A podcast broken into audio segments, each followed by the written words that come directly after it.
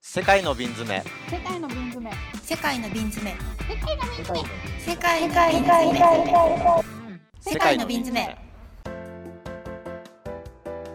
世世界界の瓶詰めの瓶詰めこの番組は1983年生まれの3人があらゆるテーマについてカジュアルに語りつつ軽く深掘りする雑談を瓶詰めくらいの鮮度でお届けする番組ですはいということでお久しぶりですお久しぶりで会いたかった会いたかったすまだ会ってないよ何言ってんの会ってないけど会ってねないけどまだ会えないけどそんなラブリーなこと言うキャラだったっけ会いたかったえいきな りあれそそう最近そういうこと言う人になろうかなとえいいじゃんいいじゃんえーそうやってそうそうエモいいいいつまでもキャラ変していく師匠の姿いいよそうはいはいねあれで1回流され1たヶ月とちょっと1ヶ月5週間ぐらい経ってるのかな前回の収録からなるほどでうんまあとりあえずいつも通り近況報告からっていうことで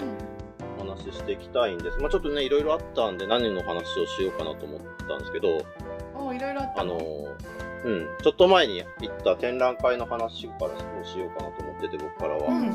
あの平成美術っていううんうん平成を振り返る平成美術って展覧会がありまして、平成の、まあ、約30年間を振り返った展覧会っていうのがあの沢良木のりさんっていう、まあ、美術評論家の人が、えー監修してうんやった展覧会で、まあ、いろんなもうちょっと話題になってて僕も見に行って、うんうんで見応えがあってその、ね、入ってすぐに高さ3メートルぐらいの黒板があってうんで横にへー 10, 10メートルぐらいかなそこに年表がダーって書かれていて。うん平うん平成の30年間にこういうことがありましたよ。ちょっとあれ言語みたいな感じだねまあ そう言語言語グレーのグレグレーでグレーので言う グレーで言うねいろいろあったこと言語をねピックアップしてるっていいうねろいろあったうんそうそう。でね、で、そそこで思ったことが、うんやっぱりね、歴史を記述するっていうことって、やっぱ一つの一種の権力であって、暴力であるなっていうことをすごく思って、そうで平すね成の間ってもね、僕らもリアルタイムで知ってるわけで、で、そこで、もう僕も美術業界の当事者の、まあ、末席の一人として見てたわけで、やっぱそ、うんそこに平成で起きたこと全てを書き切ることはできないわけじゃないですうんか。うんうんそうだねやっぱ気になるのは、これが入ってて、あれが入ってないってどういうことなのみたいなことって、どうしてもやっぱ上がっちゃうわけです。そうだよねまさに言語だよねあのそうっすピピックアップの仕方がさねそうそうそう そう。まあ、げまさに言語なのかどうかはともまかさくにと言し語て。主観的なピックアップそうそうすごい恣意的なねグレーグレー目線の自分に都合のいいような形のねうんヒデさんのそうでやっぱりでも、こっから先もう平成は戻らないわけであって、じゃあ今まで僕たちが生きてきた時代っていうのをどう記述していくか。でうん何もしなかったらこ、平成美の美術どんなんだったろうかなって振り返った時に、うんそこで描かれたものしか残っていかないわけだから。確かにそうじゃんない平成のあり方っていうのを残していかないとなっていうふうにしないと、それが、まあそれはそれででね、うんあの、記述する側の責任としてあるな、みたいなことを感じた展覧会でしたっていうのを見てきました。みのりさんどうですか、最近は。そうですねあ今あれだあの美術館とかやってるんですね日本いいなうん。なんか全ね然フやってィるンランドはやってなくてもう23ヶ月閉まってて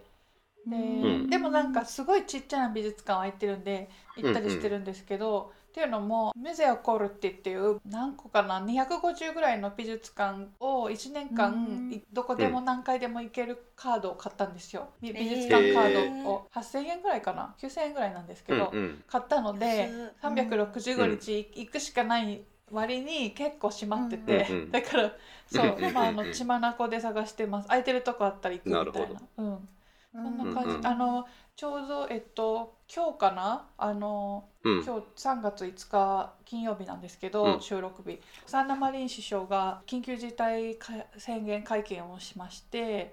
来週の月曜日からそうですねあの飲食店が全部閉ま閉まらなくちゃいけない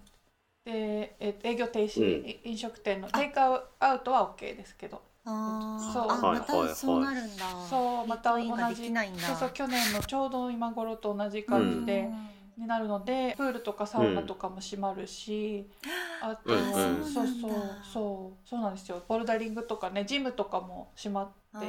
そんな感じじの、はい、感染が拡大してる感じなんですか感ね。染が拡大してますってねそうそうそうそうそうなんです、うん。多くって1日そうなんだそう500人とかかな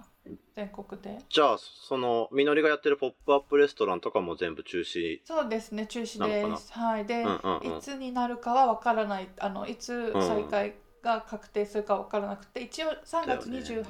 日までかな、うんうんあえっとうんうん3月4日から3週間なんですけどって言われてるんですけど、うんえっと、その3月28日に全て解除されるっていう保証は今のとこなくて首相もこれから多分ますますえろいろいろいろな規制をつけていく予定ですという感じのことを言ってたので多分かうん開店していいけど夜はダメとうか、んあのランチだけ OK とかそういう感じで、うんうんあの規制が多分4月5月と続く見込みなのでポップアップレストランはもう、あのしばらくできない感じで、うんうんけどテイクアウトの料理はすごい今用意してるので、先々週うんはうんカツサンドとかフルーツサンドを作ってで、うんうん今週末はいおにぎりと唐揚げとエビフライのポップアップをやります全部テイクアあウート美味しそう。うんなるほど、うんへーだから楽しんでます。じゃあうん、全然大丈夫。ううんんうんうんうんでも美美術館がね閉まっちゃって残念。まあそうだよねうん映画館とかもやってないそのうかなそ多分うなのそうなだよねの。うんあうんあ、そっか。そうそんな感じです。じゃあ振り返った時用の記録で言っとくと3月7日で、えー今度の日曜日でうん緊急事態宣言解除の予定だったのが、うん東京含め1都3県ですね、うんはだったのがさらに2週間延ばして3月21日まで、えー引き続き緊急事態宣言そうでなの進むということになって、うん悲しいねあ知らなかっ知らな かった。初耳なんだけど。 嘘。たですすそうですよすごい21日まで緊急事態宣言っていう状態です、だからねあのだいぶ感染者数は落ち着いてきてるけどまだまだあのー世の中的には警戒の状況が続いてるっていうような具合の中であ、そう今日の話ですなんだうんえー、知らなかった。えー、この番組はいすごい有,、有意義 だね。聞いてて、有意義聞いててよ かった。それそんな情報知らなかったから。全然普通にニュース速報で流れてる話なのであの言うまでもないかなと思ったけどまあ一応ねはそいで、えー、と今回は南さんうが留学からら帰ってきたということでおかえりなさそう、い帰ってきましした。無事にただいねま無事に。いいな。たよかったよかそうっ本当無事に帰ってきて、ねたうんあの前回の収録の時が1月28日で、うんその日がその最後の授業の日で、ううんんううんんで、もう次の日からもう寮出なきゃいけなかったので、うん次の日にモスクワに向かって、で、モスクワはちょ、特急列車があるので4時間ぐらいで着くんですよ。うんうんでも、特急列車乗ってモスクワ行って、で、モスクワから、えっと、深夜0時30分発のシベリア特急、いわゆるシベリア特急のウラジオストク行きの電車に乗り込み、すごいはいはいロマンだねえっ。とそう。で、2月の6日にウラジオストクに着いて、うんであーそっからもう一ヶ月前か。うんそう。そこから2週間ぐらいウラジオストクに行って、で、う今んそのウラジオから日本まで週に1回しか飛行機が飛んでないので、日曜日、日曜日うーんのオーロラ、オーロラ航空っていうのしか飛んでないので、へまあーそれに乗って、それが成田までえっとね、それがそう、成田。成田。うんウラジオ成田。へーえいくらおいくらぐらいなんですか普段は。えっとね普段どれぐらいなんだろうでもすごい飛んでる時だったら、まあ、2万円台とかだと思うんだけど、えー、安いね、うんロシアから日本安まいで。安いえー、でも今は、今回はそんな感今じ回はねでも高い3安い万あ3万ちょっとだったかなああちょっとお高い感じなんだねそうそうそ今って飛行機って安いのかな高いのかなあんまり飛んでないもんね全体的にうそうあんまりなんか便数も減っててね、うんうんあと LCC が減ってるのでそあーのあたりがそうなんだへえなんかすごいね時代がどんどん変わってくっていうかいやうんまあさ減るよねねだって誰もいないもん飛行場そとうあかどうだったそう飛行いなかった、うんガランガラいないいないガ空ラ港ンガランだしさもうオーロラ空港のチェックインカウンターでさもうさなんか断られる人が続出しててえなんでもうすっごい怖いわけ多分なんか書類が足りないとかそのコロナ関係のあー書類が足りないとかでもう食い下がってももうもう全然もう相手にしてくれないみたいなお前向こう行けみたいな感じであのへー言われて乗れないみたいな人がすごい多かったからすっごい怖かったんだけどただ私無事には、うん、あの荷物すごいあの容量オーバーしててえあ、うんそうなんだ、そうでもそれはほらお金払えばなんとかなるじゃん、うんも金ならいくらでも払いますよみたいな感じ そんなにお金持ちだったんだそうそうそういくらでも払いますわみたいなえでもそれ それで言うとね人の話だけど、うんインスタ見ててこの間ナイジェリアに旅行してきたって女の子のイえンスタを見てて日本からうーんうん、えーで行って戻る時に、うんうんまあ、コロナの検査が当然必要なんだけど、うんうんお前陽性だったから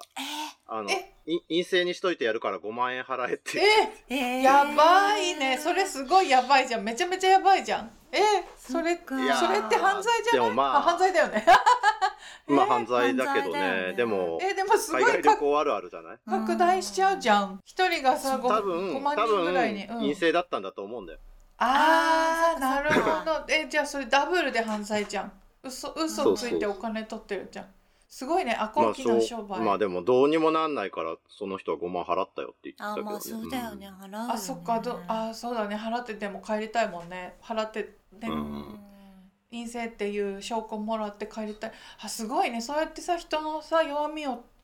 さ握っていくらでもお金って稼げるんだいねやうん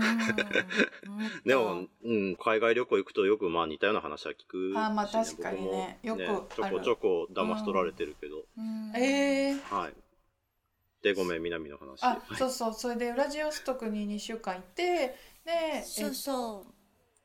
そうオーロラに乗って帰ってきオーロたラ乗って帰ってきたんだけどオーロラなん乗かって帰っもてきたうウラジオストクに着いた時点でなんかもう、やっぱちょっと日本に近いっていうかもう日本に帰ってきたみたいな気分になっちゃっえてあまあ距離的に近いもんねそうでやっぱり日本の製品とかもすごい街中に溢れてへるえしそうなんだうん、なんかやっぱラーメンとかもさ抜群に美味しいわけあのえ嘘タンクトップテルグルクと比へべて、えー、もなうんヨかーロッパじゃないんだねもう ヨーロッパじゃもないもう東アジアのうへえ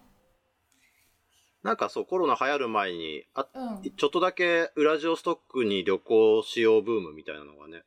そうそうそうあだっからたあっねた、うんあの日本から一番ね近いヨ南もー行ロってッたパっても言ってんねうんうんロシえ2018 9年か18年ぐらいに行ってたもんねウラジオストクにそう、うん行ってた19年かな行ってうんたうんその時に帰ってくるのとやっぱ全然いろんな書類を求められたりとかさっきまあコロナの証明書があったりとか全然違う雰囲気だったそううそう全然違うそうだから日本日本に帰国するには72時間以内にあの、うん取ったその陰性の証明書が必要だからうんあのそのでなんかね英語じゃなきゃダメで英語か日本語、へうえんじゃなきゃダメだったからその英語で証明書を発行してくれるその病院を探してでうん受けに行ってみたいなへ感じだえったかな、それロシアの病院で受けたのそうそうロシアの病院で受けたなんかすごい掘ったて小屋みたいなとこが、 ほったて小屋なんていうのあのそこ一応ね予約してったの予約するフォーム、うん画面があったからホームページうに、んうん予約して名前とかも入れてあの、その病院のねとこまで行ったんだけど、うんバスでうんなんか予約したからさ本当日本の病院みたいな感じでこう受付があって、呼ばれてお医者さんとなんかこう面会してみたいな感じか感と思っじてたうら、んうんうんなんなんていうのかなこうなんかフジロックのさトイレブースみたいなトイレが並ぶみたいなさそういう感じのところがもうすごいこう風が吹きすさぶ中えー、すごい一つ一つ簡こう易ぶそうそう、えーブースになっててでもなんかどこ行っていいかわかんないしさすっごいなんかうろうろしてたらあのなんかその病院に搬入に来たおじさんがなんかおうん前ここに行けみたいな感じで教えてくれてそれでなんか申し込み書書いて、うえっ、んとお金払ってでその隣のブースに入ったらもうあの速攻でなんていうの鼻とさ喉ペッペッって取られて。へえあれえちなみにおいくらえっとねいくらだったかな5000円ぐらいだったかなああ安いねうん、うんあの速さによって違うの、まあまあそんぐらいだよね当日だともっと高いあ当ー日出ると高くて、ああそうだよねそっかそっか速そう攻そうだと私はねつ次の日にしたからなんかちょい早みたいなバージョンそっかな72時間以内だからそうそうそうそうとか48時間そうだからあそっか木曜そっかそっか日に行って金曜日にもらって日曜日の飛行機で帰うんるみたいな、うんでもすごいさやっぱなんていうの陰陽性だったらどうしようって思うよねどう思うよねうん思うよね